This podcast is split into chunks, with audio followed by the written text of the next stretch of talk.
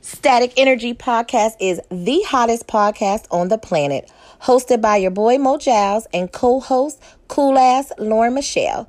Tune in Wednesdays on all major platforms for that static on what's current in culture, controversial issues, comical commentary, and an incomparable vibe you won't find anywhere else. It's a perfect way to tackle those midweek blues. Static Energy Podcast is everything but static. Yo, what's going on? This your boy Mo Giles right here on the Static Energy Podcast. Today I got my co-host with me. Cool ass Lauren Michelle was popping.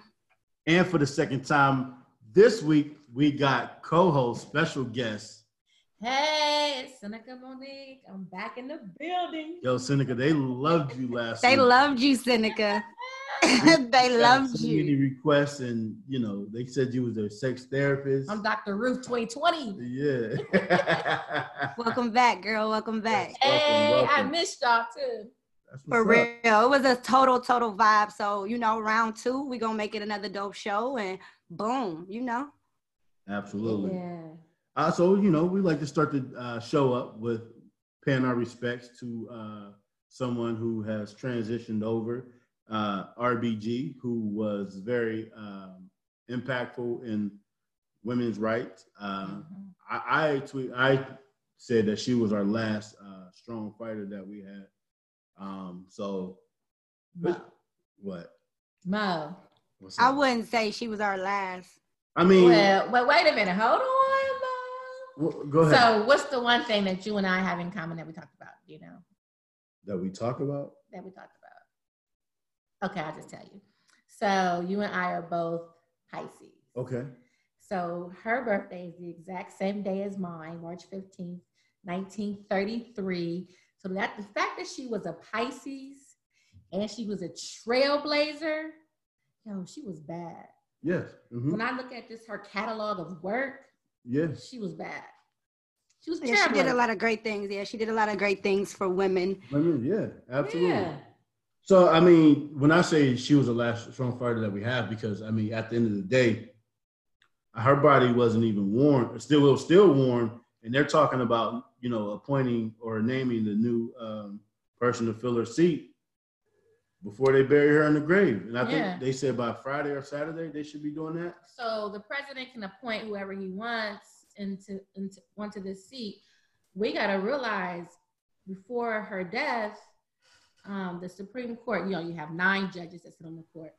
Um, it was five to four. Now it's going to be six to three. That's why it's like really important for us to get out and vote because this is what. Here's the thing: everything that we have now, all of our rights, everything that we fought for, it all had to come through by a law being passed, right? Right. So these laws, they go to the top, you know. So if we don't get out here and vote, that whole that whole Supreme Court gonna look crazy. So my question is, look crazy. And I mean, you're right. So my question is this: So if this whole thing was about, you know, uh, voting to make sure that we still have control in the Supreme Court, and now he's about to fill this Everywhere, seat. even at a local level. Yes, I mean, uh, very important.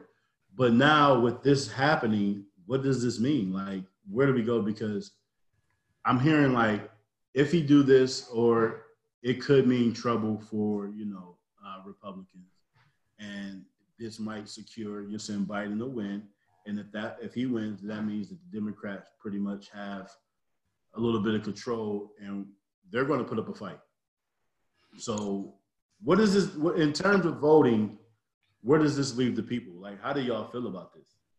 I think what people have to realize right now, and, and I'm I'm talking to myself when I say this as well.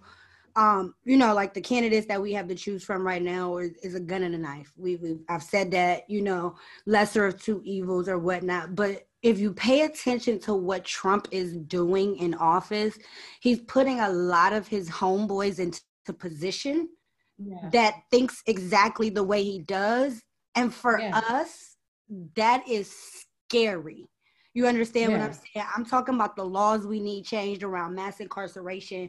You know what I mean? Like they're they're gonna make that even harder to change. You know what I'm saying? If we allow. Trump and his homeboys to continue to have that power in the White House. So that's the most important. Like what we have to understand the stuff that we want changed and social injustice and all of that is never gonna happen with Republican. Well, I'm not gonna say with Republicans in office, with Trump and his homeboys in office. Because Mhm. If you look at what he's done throughout his four years, what is he doing? He putting all of his homeboys in position to carry Mhm. out his bullshit. Mhm. I mean, let's just call a spade a spade, right? So, like, that's why it's so important that we get to the polls. And again, I'm not telling you who to vote for, but we can't have another four years of what we just had. You know what I mean? Our future depends on it. That's a big So you you got you have to make your voice heard on that. There's a reason why at 87 years old she was still sitting in her seat. Like, She Absolutely. didn't think to retire because she knew. I mean, I'm just my opinion. She had to know, like, nah, I can't give up this seat because she knew what it would do for the country. Like, Uh, she said as long as she could stand, she was gonna go. She was gonna it. be on. Yep. Yep. Yep. She was gonna continue. Yeah. And she knew what it meant, you know, saying to hold that seat, you know. Um, Seneca, so, you know, her being a woman of, you know, of fighting for women's right and being an advocate for women's right, um, what impact, and I'll start with you, Seneca, what impact did she have, I guess, on you? Uh, and Lauren, you can answer this after Seneca. How does her death affect you or has her? So- go ahead. yeah, uh, just looking at her catalog of work, and I didn't even realize some of the things that you know she is responsible for. But um, going back and looking at it, I, I can remember as a child um, watching television, and if a news anchor became pregnant, they weren't there anymore. Mm. Or watching TV, a show, and if a, a, a lady became pregnant, they weren't there anymore. Yeah. You know, um, so she changed all that. She made it so that you know, if a per- if a, if a female gets becomes pregnant at work, she can still work. She can't be fired for that. Yep. That's huge. hmm You know, other things like um, the VA, Virginia versus the U.S., where she ruled against you know allowing women to be able to come into the military school in Virginia Correct. you know things oh the fair pay act what was that um Lilly Ledbetter law equal pay for women Yep. like those things are huge for us Yeah. gender equality even for like gay rights like all of those things are just they're they're a big deal just on um, the us as a whole and the shift in just our culture as a whole Yeah. I think that's for me. That's what speaks the biggest volumes for me is, you know, fair the fair pay when it comes to women in the workplace. Um, I've worked retail for 19 years, and you know, being a manager in the district, I was sitting in a room with a bunch of men, and I finally realized like I was one of the lowest paid. You know what I mean? And we did the same job. I actually did the job better than them. But if it wasn't for Yeah. her, I would never have a leg to stand on when I went to, you know, the higher ups, like, hey, this is what I deserve. This is what I bring to the table. And I know this is what they're making. Without her, I wouldn't have been able to have that fight. I mean, that leg to stand on, you know? So I appreciate her fighting so hard for something as simple as that. You know what I mean? You think like, okay, I'm a woman, you're a man, we do the same job. It should be the same exact pay. And when reality hits, that's not the case. You know what I mean? And we still see like Mo'Nique fighting for stuff like that. You know, like yeah and we had a big deal with her trying to get her due diligence in the industry that she's in. Right So and I, I never understood why it's such a why it's even a debate or why it's even a conversation. Like the job is this, and regardless of male or female, you Mm-hmm. gonna pay me what you owe. And that's just that's something from me what rbg did that i can actually you know be thankful for especially the industry that i work in. And now they have no choice but to give me what i'm worth you know and it, nine times out of ten it may be more. Mhm. hmm you you know what i mean? So that that to me spoke the biggest volumes what she did. So may god rest her soul. And i think the the person that fills her seat if they don't have some of those beliefs and some of her drive and passion around the things she fought for i'm not sure it's going to be as effective as she was they will be Mm. as effective as she was I Yeah. think they're going to try to erase what, you know, especially Absolutely. with women's rights, you know, I'm saying with abortion, that's one of the biggest things, you know. And I think with that, if, if they fill that seat with, you know, uh, someone that Trump appoints, it's going to be a wrap. Yeah. Such a visionary. Just imagine, like, you got to think, like, she was born in 1933. Like, Yeah. this woman was trailblazing before the invention of pantyhose.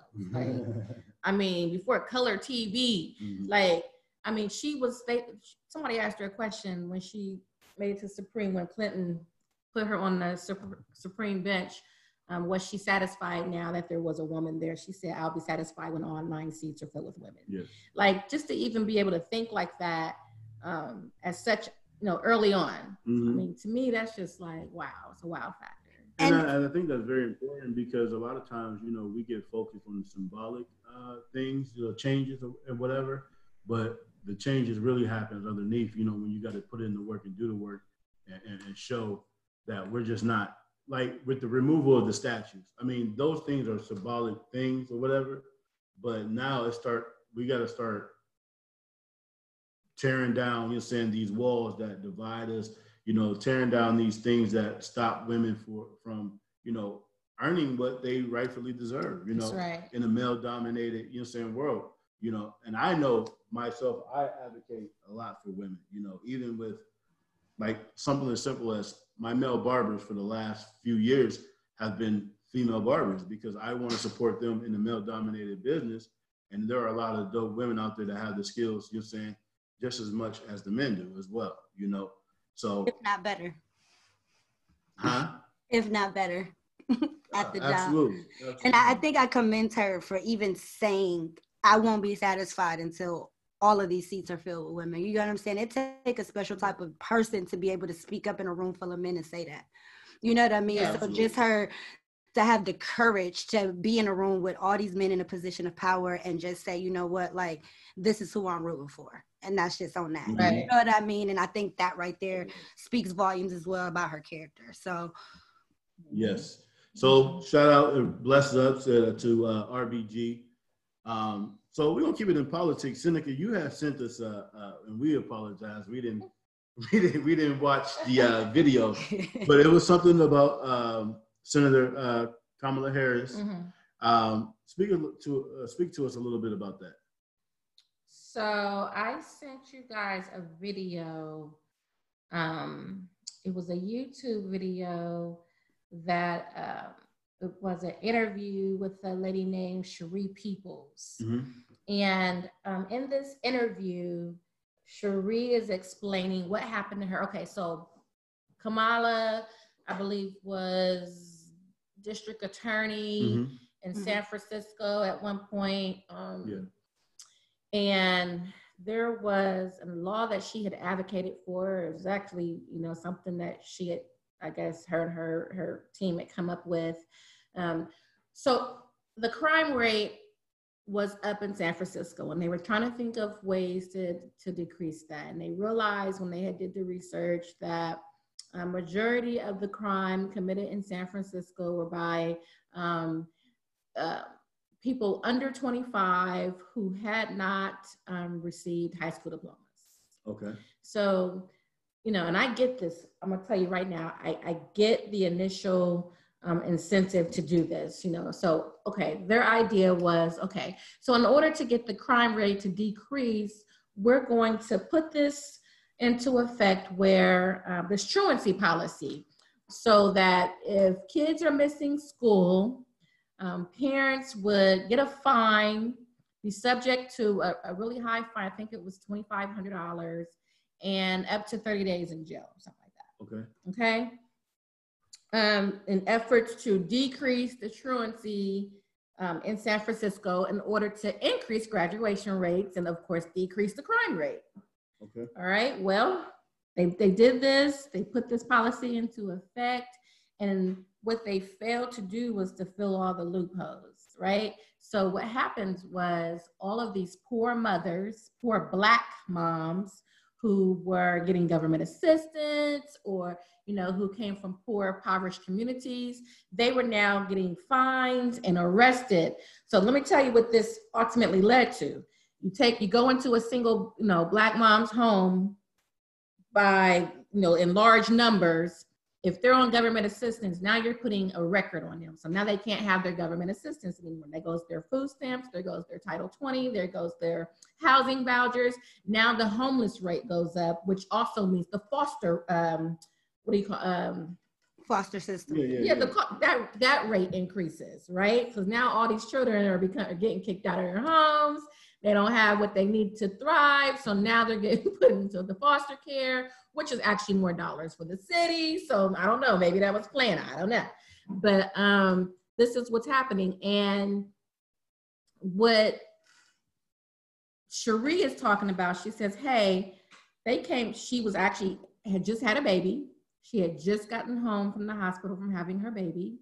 And the day after she got home, or something like that, after she got home from ha- having her baby, they come and knock on her door and they tell her they have a warrant for her arrest because her daughter had missed um, so many days of school. I think it was like 20. So if it was over uh, 20 days, then you were subject to be to get this fine and or jail. Okay. So she said, no, I, I'm not getting arrested because my daughter's missed 20 days of school. My daughter has an IEP. And my daughter also has sickle cell anemia, which puts her in the hospital a lot. She's in the hospital right now as we speak. And the school knows about this. We have a plan in place, you know, this is this is not happening. Well, but they didn't have any um any um what do you call that? Anything in place to say, okay, there, there could be some barriers and Right. you know, this uh this doesn't count. So she ended up getting arrested anyway and spending a number of days in jail after just having a baby because her daughter had sickle cell anemia and had spent much of her school days in the hospital. And so it was an outrage just in that city of, you know, she wasn't for for black people. You know, there's also some other things that with you know, with men in prison and things like that. But when it came to to single moms and poor families, you know, they were saying, hey, she's not for us. She's trying to put us away, take us from our families, take us from our kids. So, Do you? So my thing is this, uh, and being and working in the schools uh, and seeing these things head on. Who do you hold responsible? You know, because I feel like when kids are missing, you know, a ton of ton of school, and who do you hold responsible? Like, is is it okay. parent? So here's the thing. Here's what I feel like should have happened. We why the question of why should have been asked. Not let's just do this to fix it, but you know there are so many programs, even in our city, where you know well, why are the kids missing school? Do we have teen parents who don't have babysitters, or teen parents that have the household and having to work? Are they having to feed the household? Like, why are these kids missing school? Like, let's find out why and help put programs in place Mhm. to, to help teens and their parents be able to thrive and so that they, they can go to school. Not just, hey, we'll just put them in jail and give them $2,500 fine so we know they can't pay and that's it.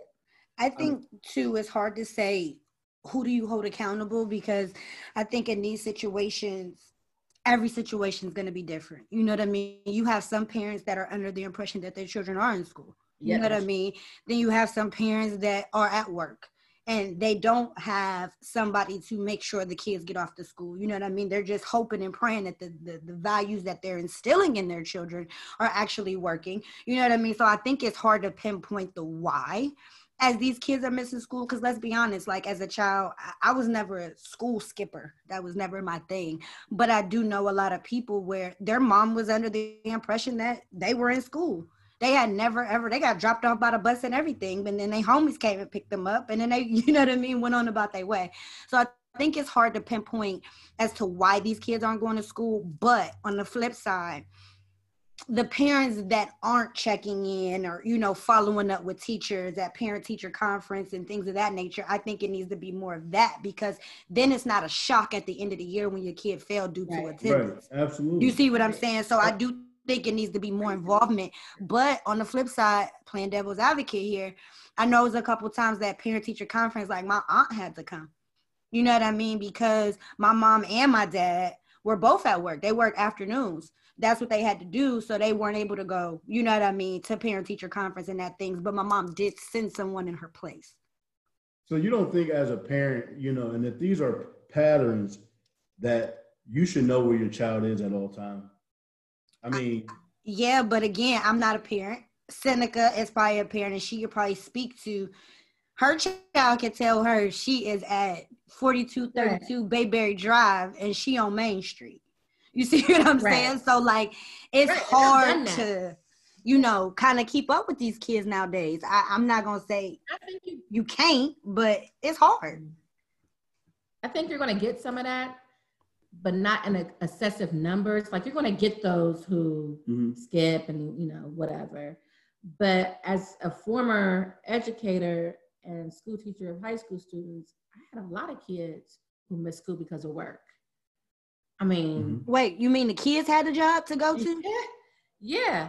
I don't. But see, that's against the law. No. Not once you're of a certain age. Let me no. tell you.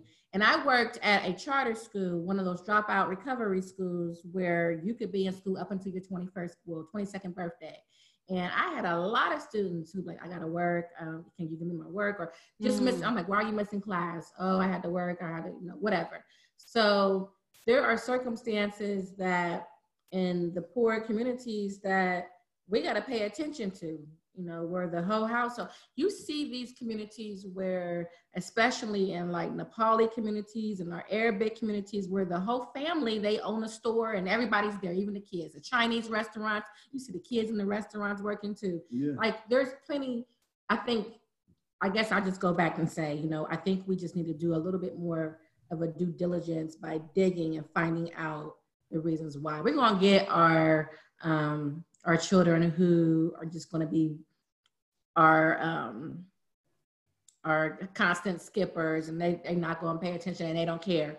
But there's a large number of kids who there's other things going on in the home. Oh, absolutely. Absolutely. Yeah, absolutely. There's a lot of kids that have to step up and I deal with them, you know, every day where these kids are taking responsibilities of the parents, they're filling in the gaps, taking care of their younger siblings. Yep. I mean, it, it's a lot, you know, and so you know, since we're talking about that, like I remember one time I had a 12 year old, and I mean, I think her sister probably she was probably 13, and then the other younger sister was eight, and the other one was probably six, and they were coming to school late every day, and we were like, why are they coming to school late every day?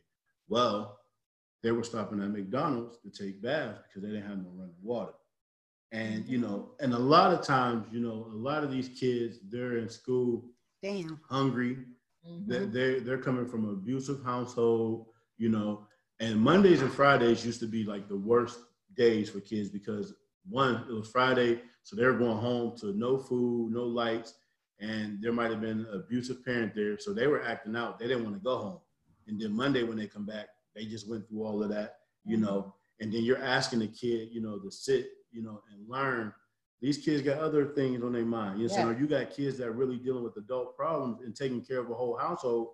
They're not really listening to authority because they're authority at home. Yeah, correct, correct. Mm-hmm. And I think that's what we've seen a lot of a spike in that. It's outrageous, but it's not. It's real. Yeah. Yeah, and I think we've seen a spike in that during this pandemic. You know what I mean? Like, um, I've I've seen a couple. I know one personally where you know a child called a friend of mine and they were like, "Can I come stay with you?" Because you know the parent is an alcoholic and once they start drinking you know they want to fight the kid.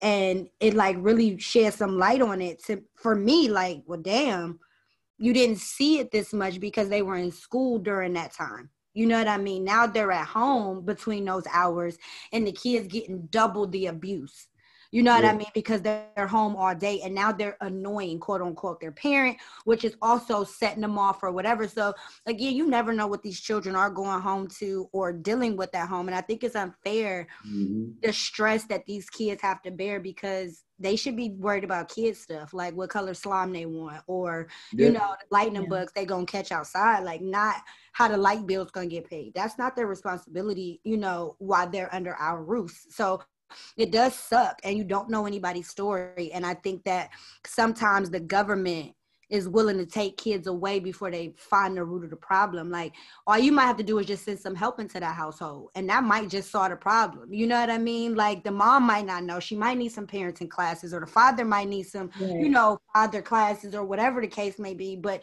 so quick to be like oh they bad parents. We gonna shun them off. And that's really fucked up You know what I mean? Mm-hmm. Because nobody's they don't have nobody to turn to, just like those kids don't have nobody to turn to.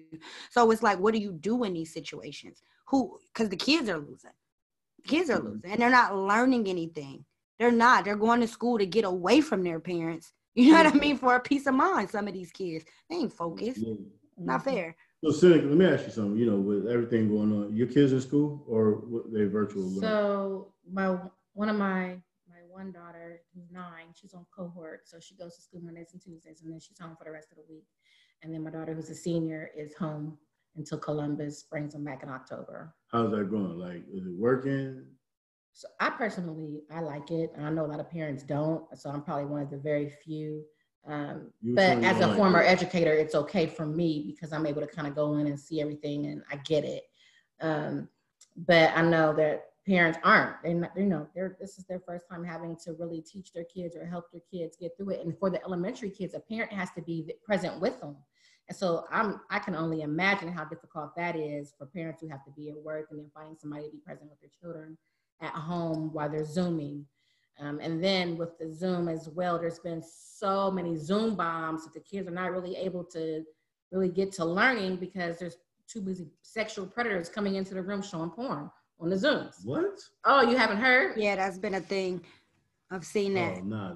But but I think with Wait Zoom, a minute. These kids are giving out the passcodes and Oh, these kids are so smart. They done they done hacked into the whole Zoom system, and they you got people who don't even go to the school who are coming into different Zoom classes. Um, my aunt who works at one of the Columbus public schools said she had a whole grown man in her Zoom. Like, Yo, uh, did Art speak about this or whatever on uh, Can't Knock the Pod about one of the kids coming in or whatever? He didn't even go to the school and was cussing out the teacher.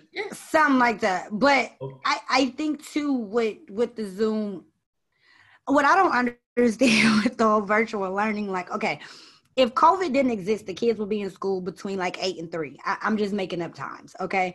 Eight eight to three.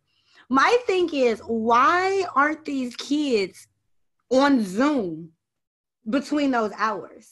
You understand what I'm saying? They are. No, not a lot of. I know some kids literally just got to turn work in by a certain time. Like some of I the mean, high school kids. Yes, there are some that's like that. There's different ones, but mhm. I know kids that are actually in school from the like from sun not sun up to sundown, but from, It should be though. That should be across. no, my daughter United has to log on at 7:30 for her class. Right. So when I said when I looked at the Zoom, all the students are in the class. They don't have to show their face, but you can see their names and they're all there. Um, and so they're in class and they're like, the class slots are on like 40 minutes. And then you get off that Zoom and you go into the next Zoom with the next teacher. Um, it's just what was happening. was I said, you can't even, you can barely get kids to come to class when they're in school for real. Now they're coming to all kinds of Zoom classes. I mean, but that's how Um, it should be. Like these kids, I feel like have too much leniency right now with the pandemic. Like, I mean, you got some kids. Like, I- I'm gonna be honest. My nephew literally was playing the teacher like he was stuck, like he was froze. You know what I Like Frozen. Mhm. Yeah, so like he like I ain't feel like it. You know what I mean? So I just kept acting like I'm stuck and then hit in and said I couldn't reconnect. All because he's at home. So if he look around and he see like, oh, I know in my room I got this like toy that I can't wait to play with. He pretended he was stuck, logged out of class, wouldn't start playing. But you have to understand these kids are at home and they know that. So it's Mhm. hard for them to focus in this capacity. But like I know some kids, like she go to work. It's like a girl that's a senior right now. She go to work every day from 11 to 7. Long as she turn her, her work in by noon, she cool. So, but it's like, are you really learning anything if somebody just sending you something you log But in? really bad for the kindergartners who are starting Man. school this year, who had to come into school this way. So man. I mean that It's tough. The book bags. Have you seen the kids coming out with their book bags? They're so heavy because they can't leave anything at, at school. They got to take all their books home with them. So these little kids with these big old book bags, you know what I mean? Like it's just not fair. But it's like, what else can you do? Some people refuse to send their kids to school. I would be one of them. My kid ain't going. mhm. You know what I'm saying? Like my kid would not go during a pandemic, but it's like, what do you do? Some people don't have that luxury for their kid to stay at home you know Mhm. so like what, what's the alternative to this pandemic because do you really think the kids are learning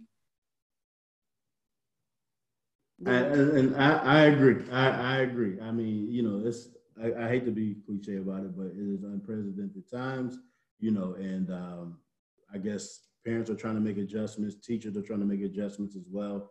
And uh, I know it's a difficult thing for the kids to be focused, you know, because some kids need that hands-on learning experience as well. So facts, facts. Seneca, you had a, uh, another article that you wanted to share with us as well. Um, care to to bring that up, or are you you ready for that? I am. So um, today, you know, I just wanted to basically, you know, this cel- to celebrate, you know, uh, women, to talk about women.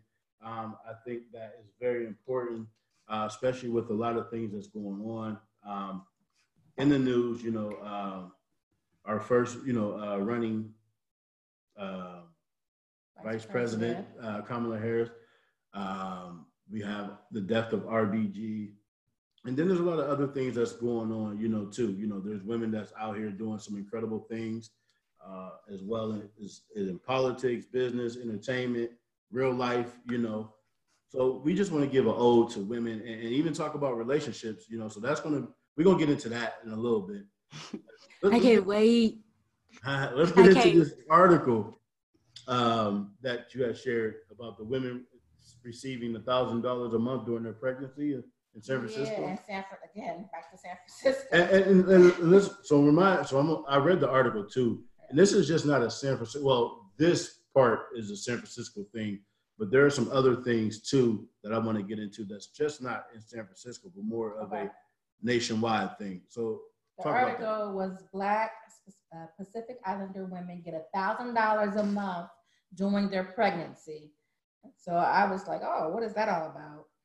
But um, went ahead and read the article, and basically they are um, doing this thing. Mayor London Breed introduced the Abundant Birth Project, which will give a basic income supplement to 150 Black and Pacific Islander women during pregnancy. They'll get $1,000 a month through their pregnancy for the first six months of postpartum. Um, this goal is to provide supplement for up to two years post pregnancy. Um, so just reading this, and you know, I spoke to Mo briefly about it. Is that thousand dollars weekly? Because I don't. Uh, monthly. Monthly. I'm sorry. Mm-hmm. And so he was like, "Hey, you know, that's good. It's a come up. You know, at least it's something." And I thought that was like the total opposite of the way I took it. And yes, it's meant to help Black and Pacific Islander women during their pre- uh, pregnancy because if they were saying in the article, you know, a lot of times they are um, caught in the gaps when it comes to healthcare. And so this was just a supplement to help them get better healthcare. And I thought, bullshit. This yeah. reminds me of Breonna Taylor, pay the family. You know? What the, the fuck? Wait. Pay us, pay black women and brown women a thousand dollars a month to shut up because the health care that you're giving us sucks. I so, put a, I put a um I put a, a Facebook post up that said um what was it Mo? so the reason why i said this because i i feel as though they're recognizing that their uh the black and pacific islander mother suffer uh, uh a, a desperate health impact you know during pregnancy. Mm-hmm. So instead of giving them a thousand dollars, why not go sit down and change the real issue? And okay. that's so, no. So, okay. So, yes. Like, uh, huh? No, no I'm, I'm agreeing. You're absolutely right, and that's why I say that it's more of a bigger problem nationwide, and we can speak on why you know the birth, the mortality rate for infants is high in our community. Double the rate of white women. Absolutely. So here's the thing. Okay, this this post that I put up it says doctors are to black women what police are for black men. Mm. I put that post up because mm. I'm gonna tell y'all real quick about an experience I had just a year ago. My son is one. When I went into the hospital, okay, so let me just say this: I had a placenta abruption with my son, and what that means is that um, your placenta breaks apart. It, it's, it's, it can be fatal for mom and the baby mm-hmm. because you're going to hemorrhage, bleed out. All that kinds of things can happen. I went into the hospital. I went into labor, and I noticed that I started bleeding. So I went to the hospital. I'm not going to even say what hospital was as much as I want to, but I went to the hospital because I knew now this is my this is not my first go around. This is my third kid, so I know how it feels to be in labor. Right. I'm 37 weeks. So I go to the hospital. I said I'm 37 weeks pregnant. My contractions are about five, four minutes apart now. I'm in labor. I get up to the to the the room, the triage room. They hook me up. And what happened for me is that I wasn't progressing with my dilating. I wasn't dilating past two centimeters, mm. nor had my water breaking. Well, I guess the new rule here is if you go in and you have a baby and your water doesn't break or you don't progress in dilating, you get sent home. Okay, that's the new rule. Even though I have gone through two sets of sheets and blood, I said, "You want to do an ultrasound on me? No, oh. you're too far along. I need an ultrasound." She said, "Mom, she said, Mom, you're going to have a baby this week, just not tonight. Baby's not ready to come yet." Oh. I said, "I cannot leave this hospital. This baby is coming." They wrote my discharge papers. Oh my God. Let me tell you something the doctor came in. So right when they wrote my discharge papers, I was sitting on the floor in a pool of blood, crying, trying to put my pants on. Couldn't because there was so much blood coming out in chunks. Mm, mm. And I'm trying to get dressed. I'm crying. I said, "We're leaving here." And I, look, I'll tell you what hospital I said I was going to. I said, "We're leaving here and we're going to Riverside," because I said I, am going to get some good care. I'm leaving this hospital and I'm going to Riverside. The so in that time at 7 a.m., it's a shift change for the hospitals. That means the old doctors and nurses are leaving, the new ones are coming in. So a new doctor came in to give me my discharge papers. He had them in his hand. He looked at the bed. He looked at me on the floor in a pool of blood. He said, Oh, I thought I was doing a discharge. Here are the papers right here. And my husband, who was there, said, The bleeding won't stop, but they're telling us that the baby's not coming, so we got to go home and they gave us some pads. And he looked at the bed and me. He said, Hold on, please. Walked out. I found out much later that he was actually a director in the maternity unit. Mm. But within two minutes, I had a whole slew of nurses coming in. All of a sudden, I was getting the ultrasound that I had been asking for. I was signing papers. Evidently, if you're 30, if you're not 39 weeks pregnant and you don't have a change, a shift, so you're not dilating or you're not um, your water hasn't broken then it means you're not in labor. If you're not 39 weeks. But because i was 37 weeks and five days i must have not have been having a baby. I kid you not. They took me into labor and delivery and on my baby's own came four hours later. So mm. let me ask you this. I mean that i'm, I'm sorry that you had to experience that. it was crazy.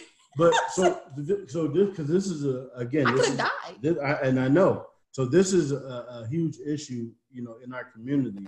Can I ask you a personal question about what was your, I guess, financial situation? Because the reason why I'm asking that is yeah. because depending on, you know, what your what your insurance looked like or whatever, mm-hmm.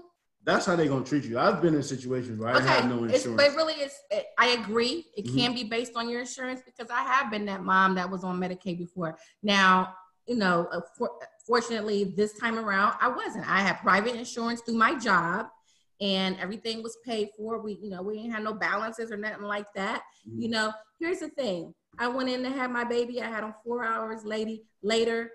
Even after, so my baby had a shoulder dystocia, which means when a baby has shoulder dystocia, they get stuck in your uterus. So one of the nurses jumped on me and when she jumped on me, she punctured my son's lung and he what? came out dead. Okay? Hold on, time the fuck out. What yeah. you mean the nurse jumped on you? Girl, what, what does that even mean? tell you? It was a horrific situation to the thousandth power. When my son came out, so um, at this particular hospital, the ICU came down for baby. I'm laying there, helpless, hemorrhaging myself and my baby, I didn't haven't heard a cry. Let me tell you something. 12 minutes after you just had a baby and you don't hear nothing, you see a slew of doctors working on him, you can't see your child. From the moment he came out, the, I heard the doctor say, um, call such and such. And she passed my gray child over. And I and I'm looking, I was like, what's going on? She said, um, we've got a little bit of a situation, we're gonna handle it. That's what I they told you? The doctor say. Finally, I heard her say I have thirty percent breath. I have thirty percent lung something. I'm like, So how wait a minute. Let me stop you deliver really quick. Baby. Let me stop you real quick. So you mean to tell me that you're in the hospital, you delivered a child, you have no, you heard no crying, no nothing, and these doctors and nurses weren't communicating with you about your child No. that you just And the delivered? reason why he wasn't breathing because his lung was punctured because she jumped on us. And you didn't sue the hell out of them? Okay. I was about to say, I don't understand like how you don't own that hospital. Because Well, at least part evidently they're allowed to do that. They're No, allowed no, to do whatever they can do to get the baby out. Okay, so I mean, I don't want to. Yeah. You know, I don't want to, you know, change gears or nothing, but I, I preach I mean, this a lot it. to Yeah. to my friends. You know, doulas and midwives that look like you are so important. Like, Yeah. Oh, and this is one of the midwives and reasons why doulas, doulas are now on the rise. They Yeah. they are, and like my girlfriend's in training to become a doula, and you know a midwife and all that. But it's not just midwives and doulas. I'm talking black women that Yeah. are midwives and doulas. Okay, Yeah. because at the end of the day, uh, no, I'm not saying all white people are racist, but we see what they do to us in these hospitals. So like black women, try to change your thought process on delivering your child Yeah. if you can like research midwives it research the um, infant mortality rate amongst our community. Like she said it was double. So me i've always said i'm not having a baby in a hospital. You know what i'm saying? If i ever get Yeah. blessed to have the opportunity to have a child um i would never do it in a hospital. That you know- experience was dreadful, and I agree with you. yeah, I've seen so many women that are dread have so many dreadful experiences on the most precious experience it should be, right? And you know what's crazy is, you know, I, I was blind to this, I guess, a few years ago. I didn't know that the mortality rate was as high, you know, for babies, one, and, and for Right. mothers during pregnancy. My first experience, and this might sound crazy to y'all, but I had never known nobody to die. It was an Aaron Hall video. I Oh, miss yeah, you. I miss you. That Oh, was yeah. the only experience that I know that women or somebody actually died. But I've never heard anything like this. But then as I started getting more into politics and you know learning about things, this was this is like a It's a real, real- issue it's in our community. because no one wanted to hear me. I kept saying something's wrong, something's not right. I'm having this baby, and all, no, you're not, mom. Maybe sometime this week, but not tonight. Mm. And just think about how many women have lost their baby over Yeah. situations like that when they could have saved their child, their child. You know what I mean? Right. Like, and I think that's the biggest thing for me is the mental part of it. You know, so many women struggle. Like I'm a woman that's struggled multiple miscarriages. You know what I mean? And that's like one of the craziest, most hurtful feelings. You blame yourself. You know what I mean? You feel like you. It just changes your entire mindset. You know, Mhm. once you lose a child, no matter how far along you were, or if you just got pregnant, it doesn't matter. So it's like we got to start reading up on doctors and immortality rates and stuff like that because it's affecting us and it's affecting us in large numbers and Yeah. especially these young mothers like start talking to them about that like encourage them to reach out to doulas or midwives and just get the education from somebody that actually gives a damn about them Right. that's that's what it is okay. And I would say even just um, if you're not going to go the midwife route or the doula route, supporting Black OBGYNs, yes doctors who are going to listen to you. Right. It's I a lot out there The whole time, no one was hearing me. yeah Mm. that's sad i'm sorry you had to go through that seneca for real Absolutely, absolutely. So you know, we're gonna keep it moving here. Um, I wanted to, I wanted to touch on a little bit about uh, Cardi B and Offset's divorce.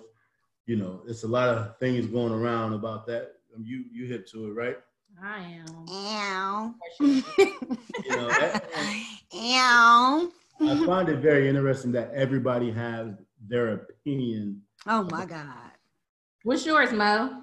So I was just telling uh, Lauren earlier today or yesterday. I was talking about how Cardi B ha- to me is like the epitome of what everything that you probably want. You know, she, she I mean, she talked a good game about the sex game. You're saying she's making her own money. She's ambitious. You're saying, you know, she has a lot of these things going for her, but at the end of the day, it's still not enough All right, you ain't got no damn WAP if you're getting a divorce. to keep her husband. You're saying satisfied or at home. See, and see, Okay, I then, and then there comes cool ass L that's swooping. But here's the thing: like you got a man who at that time was 28 years old.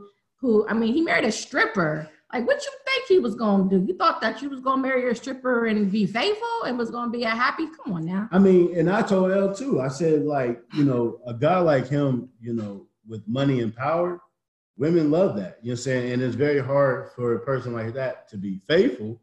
No, it's not hard. Let, let, let me tell you that. I just had this conversation. What you mean when you got women like you know throwing your stuff? Any city you go to, anywhere you go, women throwing your, themselves at you. Well, like she said, she said, "I don't cook and I don't clean." Let me tell you how I got. Okay, this. okay, forget all of that. Hold on. Forget all Let's of that. Start cooking and cleaning now. okay, so I'm gonna put it to you like this: You got, and sorry to my girl, but you got the Rashidas of the world, and you mm-hmm. got the Cardi B's of the world. Okay. Mm-hmm. And I think Cardi is getting dragged because she said enough is enough and she walking away from that no good ninja. It's nothing else to say. It's not about what Cardi wasn't doing. Mm-hmm. You're it's right. the shit that Offset chooses to do. So right. Cardi could have been cooking, cleaning, doing this and that, and that goes to show. I just told you this, Mo. I believe my homie put it to me like this. He said, "All men cheats." Okay, and I'm like, "Damn, I don't think all men cheat." And he said, I'm gonna put it to you like this. It can be a girl that's sliding your inbox and you got a wife or a girlfriend, whatever, right? You literally will respond to that inbox, talk just enough to open the door on some just in case it don't work out with my girlfriend.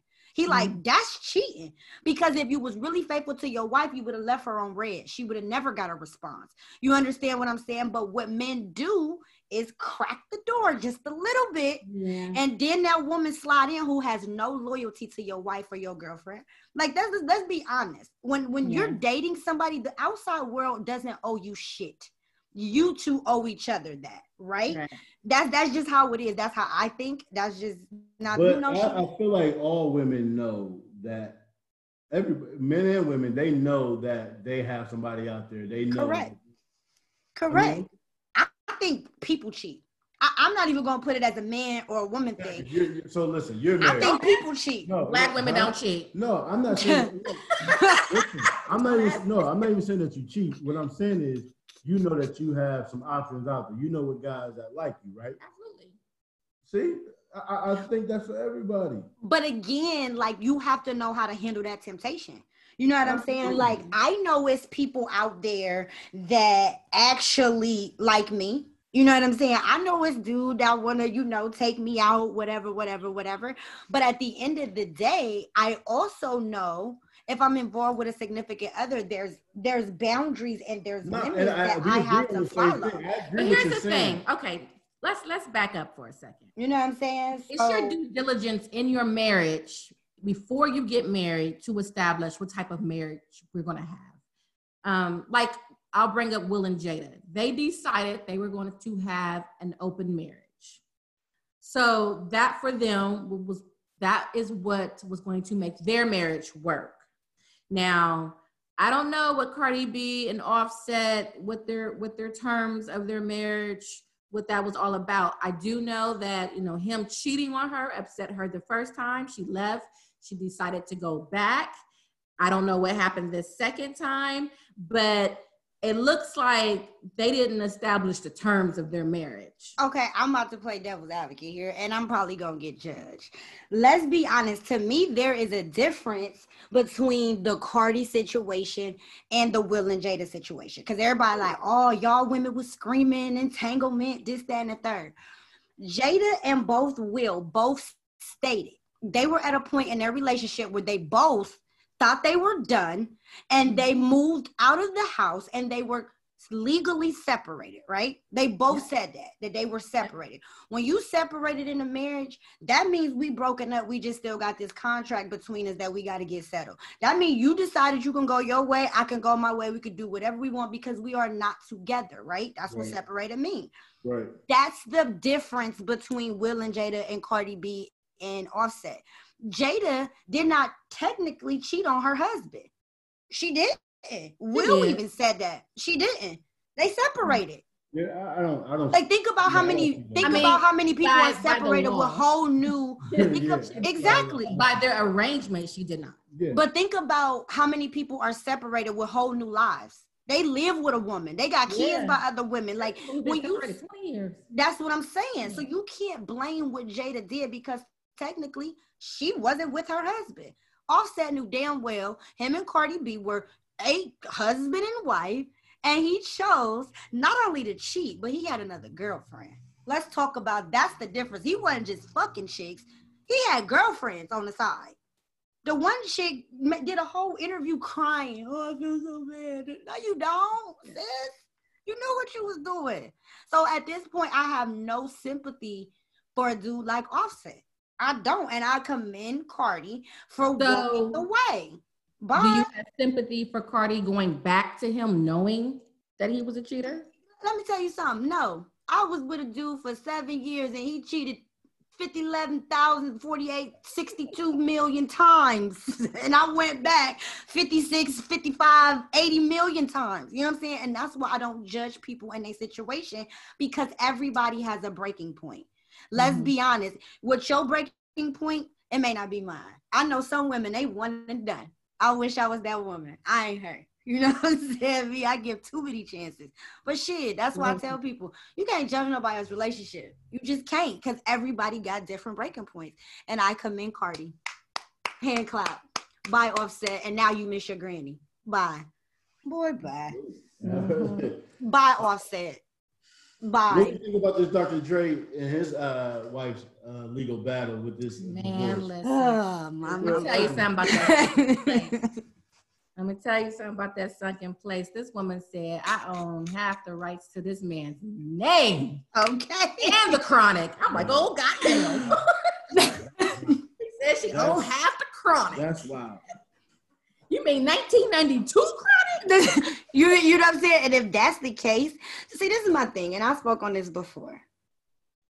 Y'all with these men with millions of dollars. Dr. Dre a billionaire, right? Or close to it. Okay, right.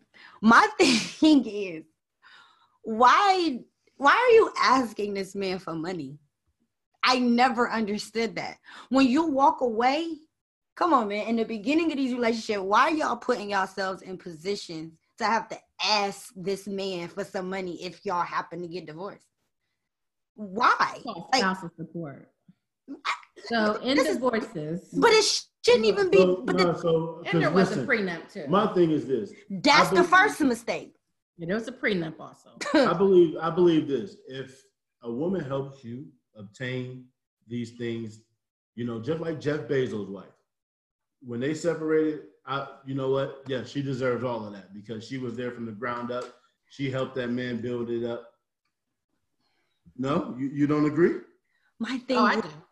my Absolutely. thing is. There's so much partnership in marriage. Right. You, It when you but put your name on something where you don't have to ask.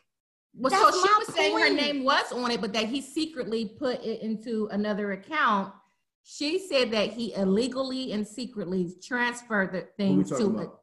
The The- white Mrs. Dre? Nicole Young, I believe her Right. name is. So this is another thing. So TMZ released too that she has stole uh, or taken out money out of a business account.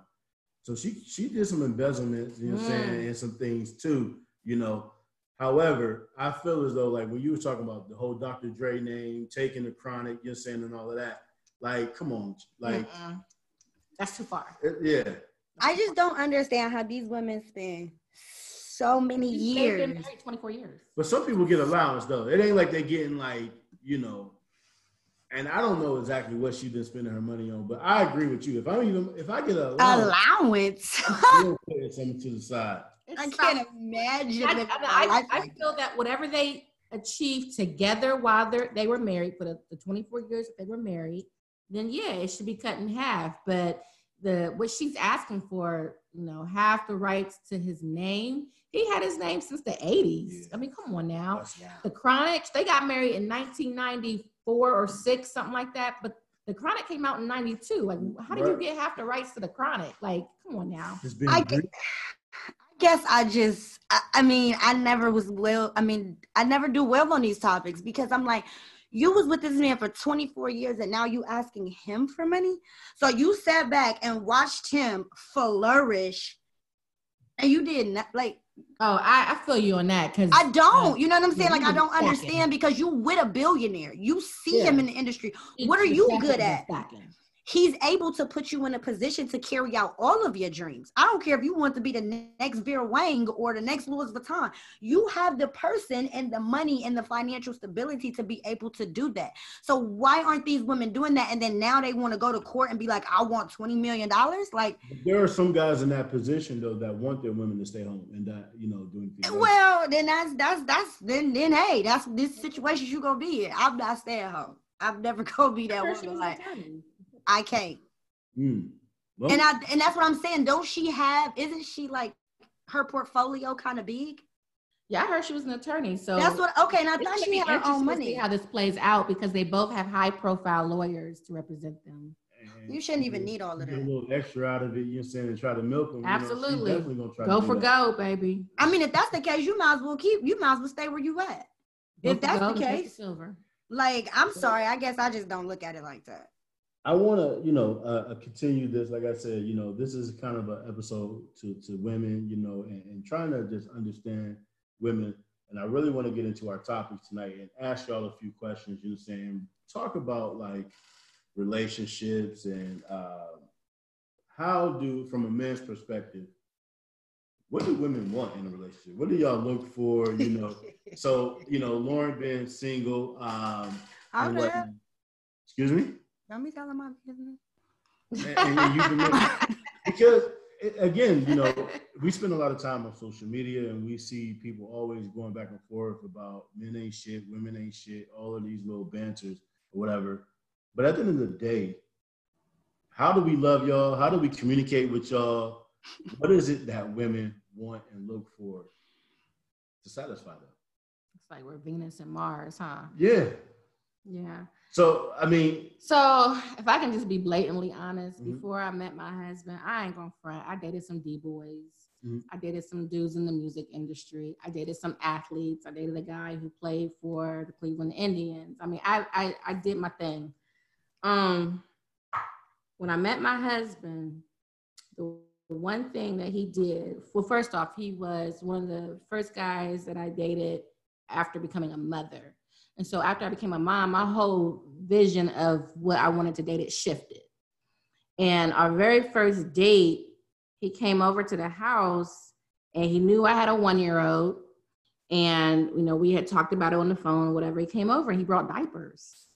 And I thought, damn, that was that was nice. I didn't ask him for anything. He's like, I just thought you might. I just brought somebody, and it was game. I think, thanks, babe. That was that was what's up.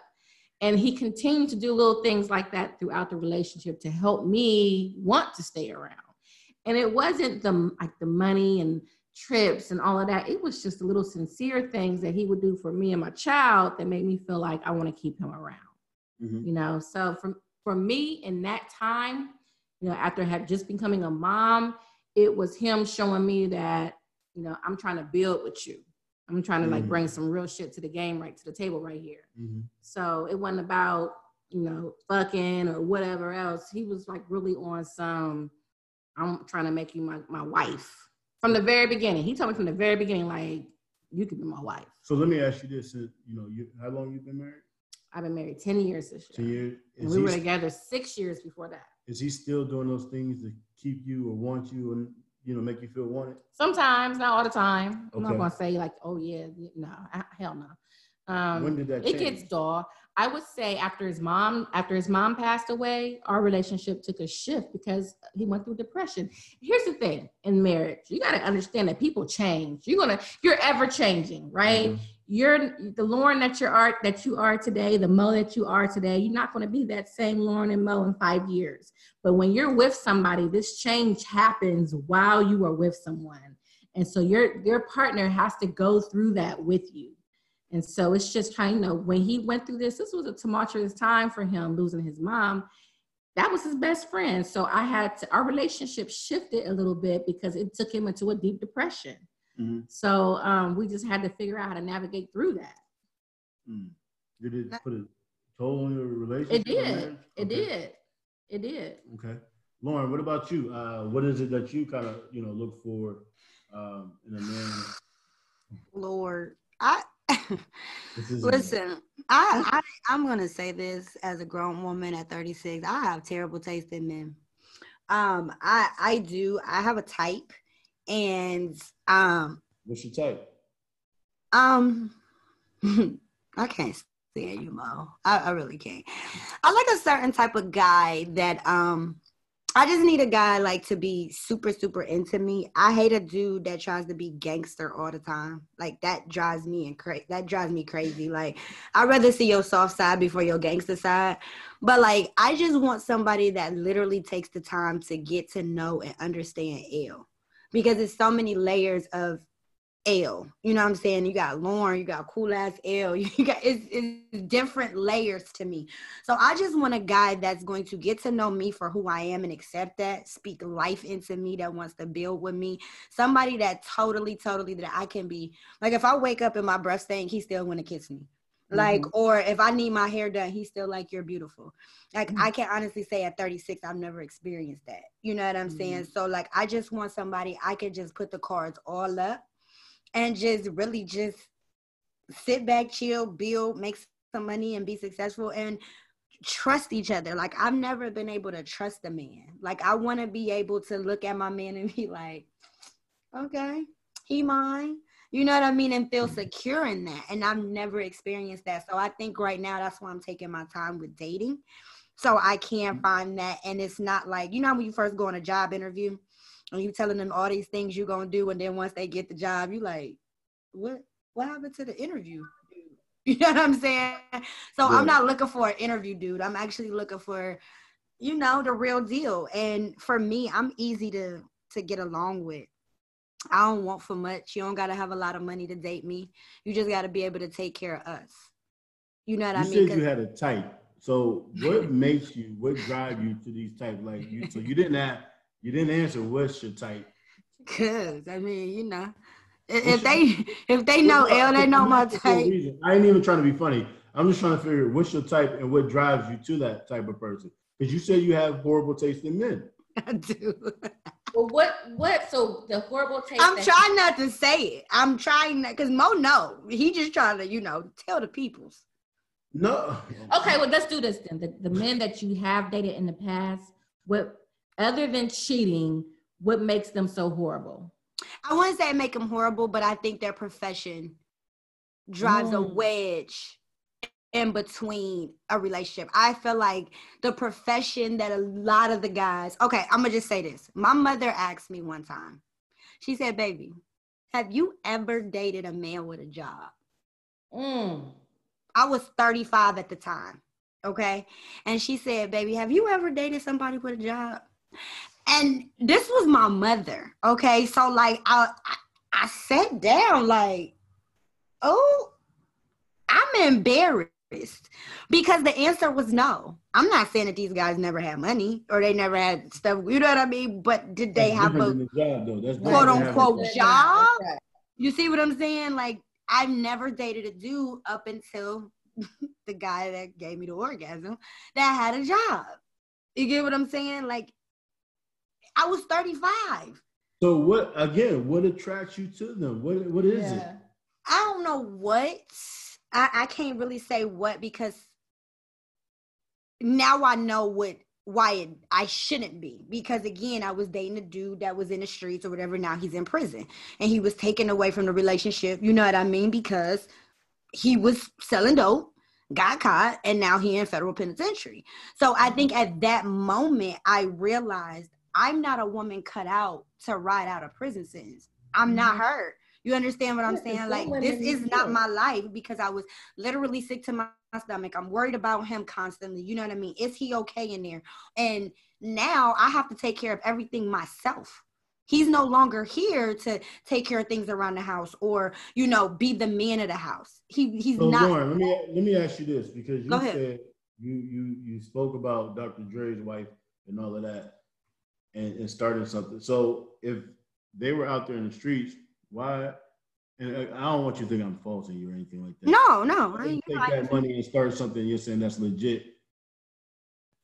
for them. You know what I'm saying? You know, like to keep them out of that trouble. Right. And I, I think at the moment they didn't want to hear what I was saying. Now, okay. now I'll be honest, a conversation that we had, this is a true story. A conversation that we had, he called home one time and he like, I was just sitting here thinking about you talking to me about my shoe dreams, like, cause he's a shoe collector. And he mm-hmm. had, I'm talking probably 500 pair of retro shoes worth a lot of money, right? So I'm like, why don't you take this and make it a business? You just got them in the closet. You ain't wearing them. You literally are just collecting this. Turn this into a business. You a fashion dude. He wanted to start a clothing line. You know what I mean? Came up with the name, came up with all that, but he would never follow through. You could only push a person so much. You understand mm-hmm. what I'm saying? And in the process, right. I was fulfilling starting my own dreams. So I right. at that point I had tunnel vision. Like I can't bring him with me. You know what I mean? If well, he don't want to come, I'm just gonna keep moving. They're not business minded like that. And, but a lot of them are. But that's the thing. A lot of them make the best businessmen because they know how to. They know how to make money, deal money, flip money, make money work for them. A lot of these dudes in the streets become some of the best businessmen. You know what I'm saying? But in this, in the same token, I could no longer push him to do something he didn't want to do. So at right. that point, once prison came along, you know, I did my due dil- due diligence of holding him up, quote unquote, and then it just got to a point like I'm not in prison. Do you mm, understand what I'm saying? Because that's how it felt. Like I was moving how he moved. Like he, you know, when nine o'clock hit, lights out, I'm in the house, and I'm like, wait a minute, time out. So. I knew at that point, this made me realize a lot of things. Do I love them any less? No. You know what I'm saying? Like, or do I judge people who date men in a penitentiary? Absolutely not. But at the end of the day, I know what I'm never gonna do again because I now see what dating those type of men get me. So now mm-hmm. I'm just, you know, I'm changing my thought process and the dude that go to work don't make him lame. You know what I'm saying? Just because he got a job don't really lame. So you know. So I asked y'all. So now I, I want to know. We, we we get y'all. We got y'all. How do we maintain it? Like, what is it? How can we properly love y'all? How do we properly communicate? And sometimes you're saying, I mean, I got two different women here, so your perspective, Seneca, may be different than hers, you know, mm-hmm. or whatever. What is it? Because we talked last week about uh, love languages. Mm-hmm. Um, what is it that what I guess maintains like that healthy uh, relationship and that balance. Never stop dating me. Okay. That's that's one of the, the, the easiest ways to put it without going into a rabbit hole. Like never stop dating me. The same mm-hmm. way, the same effort you put into getting me, keep that same energy on maintaining me and keeping me happy. Like if you was putting little notes on my car or you know the window before you left to go to work. Continue that. I'm not a money girl. Like i love the little corny shit. Like i like when you like write a note and you going to work or you know what i'm saying? Like i miss you. Have a dope day. Something as simple as that gonna make my entire day. So just keep things fresh. Don't switch up. Like a, uh, that's what happens. And people get comfortable like oh i got her now. Fuck it. You know what i mean? And then they just you know they get comfortable. Right. so never get comfortable Okay, never get comfortable. Don't stop dating you. What I, about you? I agree with what Lauren said, but like for me, one of the reasons why I couldn't continue to date a street dude was because I couldn't take the high highs and the low lows, like the instability. Um, for me, that was just, it was just too much, mm-hmm. you know. Um, I need stability. Right. I need somebody who's cool with coming home at night. I like I love the fact when my husband and I first date started dating, he loved to just watch. We used to go to the marquee and buy bootlegs. And I don't know if y'all know about the, the marquee or not. Oh my gosh, the chicken was yeah, incredible. right, we go to go to the marquee, get some chicken, buy us a good bootleg. The guy used to be out there on the porch with the bootleg movies. We get us something to drink, and we go back and we watch our bootleg. We used to let her watch the show Cheaters and, and just lay around, and it was cool. So, I mean, I just wanted the stability, like somebody who was cool with being home with me and just cool with just being around me. And we was friends and that was my homie and we could make love and we could argue and bring it back. It was cool. So for me, that's what it was. All right. Um, so wait, no, no, no, no, no, no, no, no, no, Mo. I know we're talking about women, but what do you think are some ways to keep a lady? To keep a lady, um, I think just paying attention to you know the things that she liked, um, keeping things fresh, trying to because sometimes we lose our way. You know, we get we get comfortable, get complacent. You know, and we don't pursue you know them like we used to. You know, right. Um, so trying to keep things fresh, you know, uh, I, I think is very important. Do you do you do you think it's is it important to pay attention to when your woman's changing? Do you notice, like when you were in a relationship, do you notice when your woman's not happy? Oh, absolutely, a- okay. absolutely. I mean, because when you you kicking it, if you really are in tune with that person, you would know from body language, from you know the speech or whatever. Mm-hmm. You know, you can just get that presence and that feeling like, yo, something is off, something ain't right. You know, and I'm always, I'm the type of person, I'm always, yo, baby, you all right? You good? What's going on? You know what I'm saying? And I'm real big on energy. And if I feel like that energy is off, I'm questioning it, I'm asking what's going on. And then I'm gonna do whatever I can to help out as well. So what if it's not you? I think a lot of people automatically assume, no, no, no, I don't even want to say that. How do you feel when they say a relationship only matters no unhappiness in a relationship only matters when it's when, it's the woman that's unhappy. Do you agree with that? No. I, I, because i think in a relationship it's a partnership. It's a two-way thing. Like it's just it's not it's not fair. I mean because if the man is unhappy then there can be hell too. Okay, because I, I, see that a lot coming from men, and they feel like when they're unhappy, it's just like, ah, we got to deal with it. You know i've seen that. It's been trending. Mm-hmm. like if you just look on social media a lot of men feel like it only becomes a problem when the woman is unhappy. Like you don't that, you just sweep things underneath the rug you're saying a lot more. why is that though? Yeah. Um because you know we're not really taught to deal with feelings and emotions and whatnot you know what i mean? Like a woman or talk about it. I mean i don't necessarily agree with it. Would you say if you were unhappy? yeah, I, I, because my thing is this: I can't walk around my house with tension, with tension and eggshells and stuff like that. Like my, that's my place of peace and happiness, and I'm supposed to feel like that's my escape from the world. And if I ain't got that, then we got an issue and a problem. We got to work this out. Right. That's I'm a, yeah, because I'm a big fan. Is I don't care if we yelled and screamed all day. Come lay down. Come yeah. get your butt in the bed. Like you, you're not about to go sleep at your boy house. You're not about to sleep on the couch. I mean, just come lay down. Like I feel like every relationship, if y'all really love each other, shit's gonna happen and shit's gonna get rocky, but y'all still should be able to lay next to each other. You know mm-hmm. what I mean? Mm-hmm. Like my ex, he get mad. He used to block me for like three weeks at a time. Mm-hmm. Even when he went to prison, I would get emails like, This inmate has chosen to delete you. I used to be like, Damn. My girl told me, You like on a trial base. Like, you know, you got a subscription period, like 30 days, you straight. Then it's like, it's cancel. like, you forgot to pay the bill, sis. We out. So that's why I asked that question because I think that's important too. Love me when you're mad. Love me even when you're mad, you know? So, mm-hmm. but that's just my take on it speaking to what Lauren is saying, my grandparents always said, don't get a king size bed because it, it puts the gap between you guys when you go to bed. Hello. So, yeah. So I'm getting me a twin. I'm getting a twin. To, you're forced to have to touch at night. I'm getting a twin then, if that's the case. I don't even want a queen. I'm getting a twin bed. I got so I got another question. Um, when it comes to providing, what does that look like for y'all? Because some people just think monetarily, you know what I'm mm-hmm. saying, or whatever. Mm-mm. But what does providing mean in a relationship? Because, and I say this because a lot of men think, oh, I make the money, I make money, you're saying that's good enough, but it's not. You got to provide me with peace you got to provide me with stability and stability is not money. Meaning when i come home i know i feel safe. I'm stable with the person that mm-hmm. i'm you know what i mean that i'm with. I know if someone was to come in here he's going to do everything to protect the kingdom.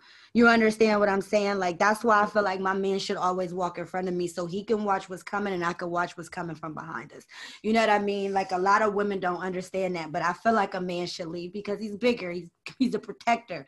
But providing to me is never about money. Like provide me with a peace of mind. If I had a long day at work, sit me down on the couch and even just rubbing my feet. That's providing me a peace of mind and taking stress off my mind. Tell me about your day.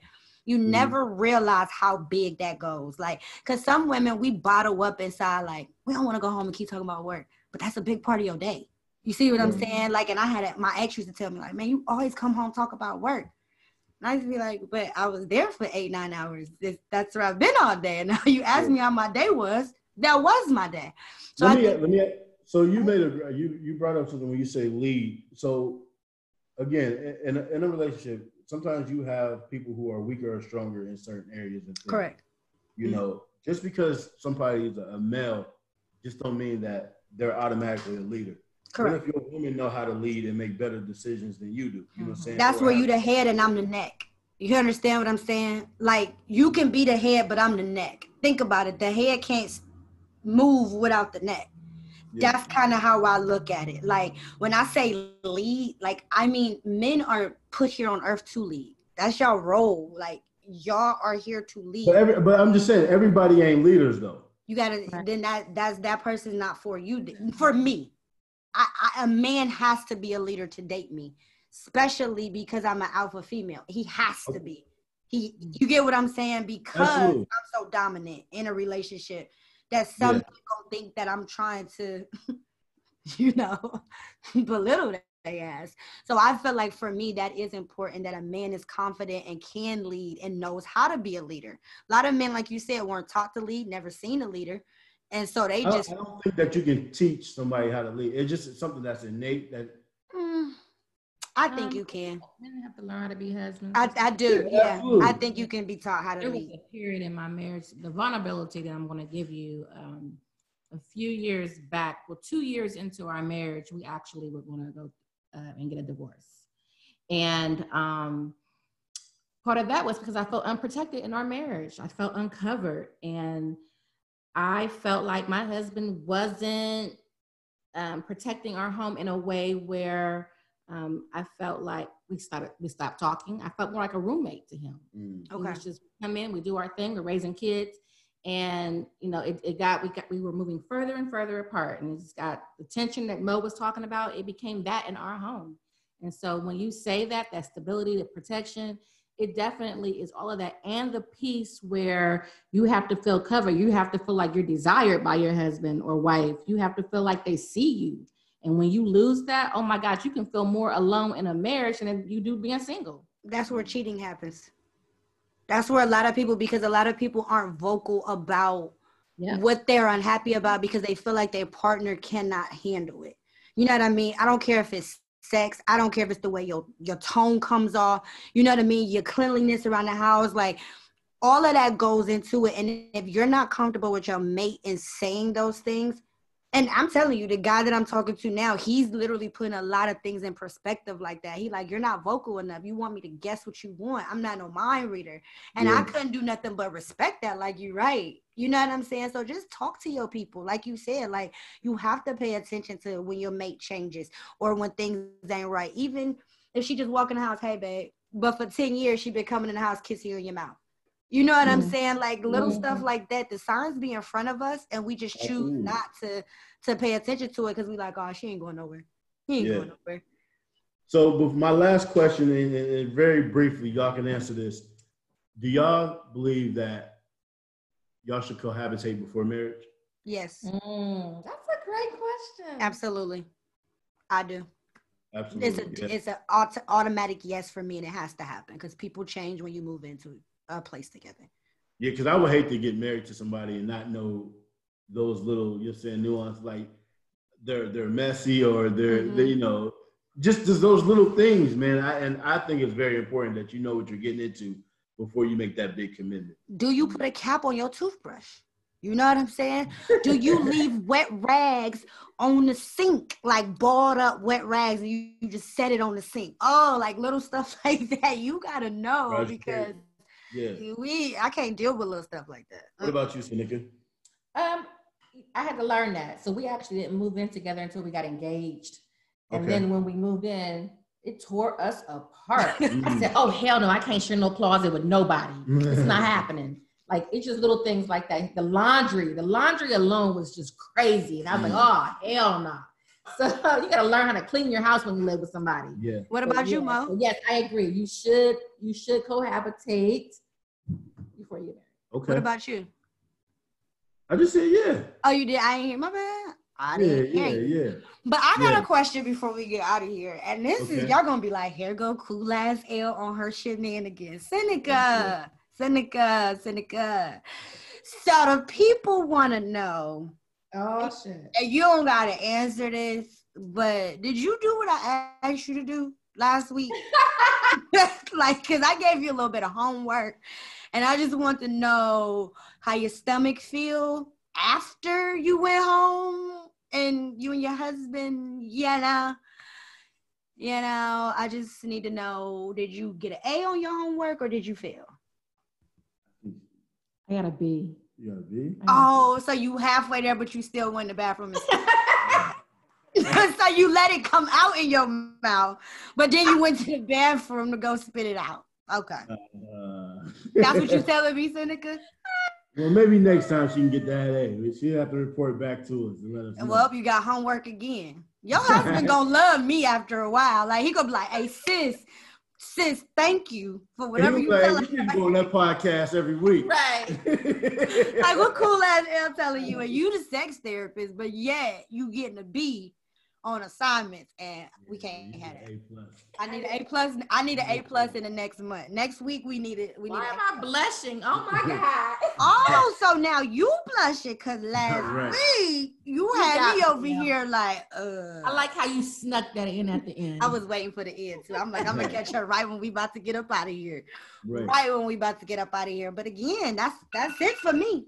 That's it for me, and that's the for the show. right there. Right there. I can't. I can't with Lauren, man. I, I told you I've been over here like this the whole time.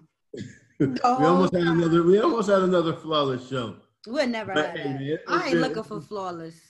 Huh? I ain't looking for flawless over here. I ain't never trying to be perfect. Okay.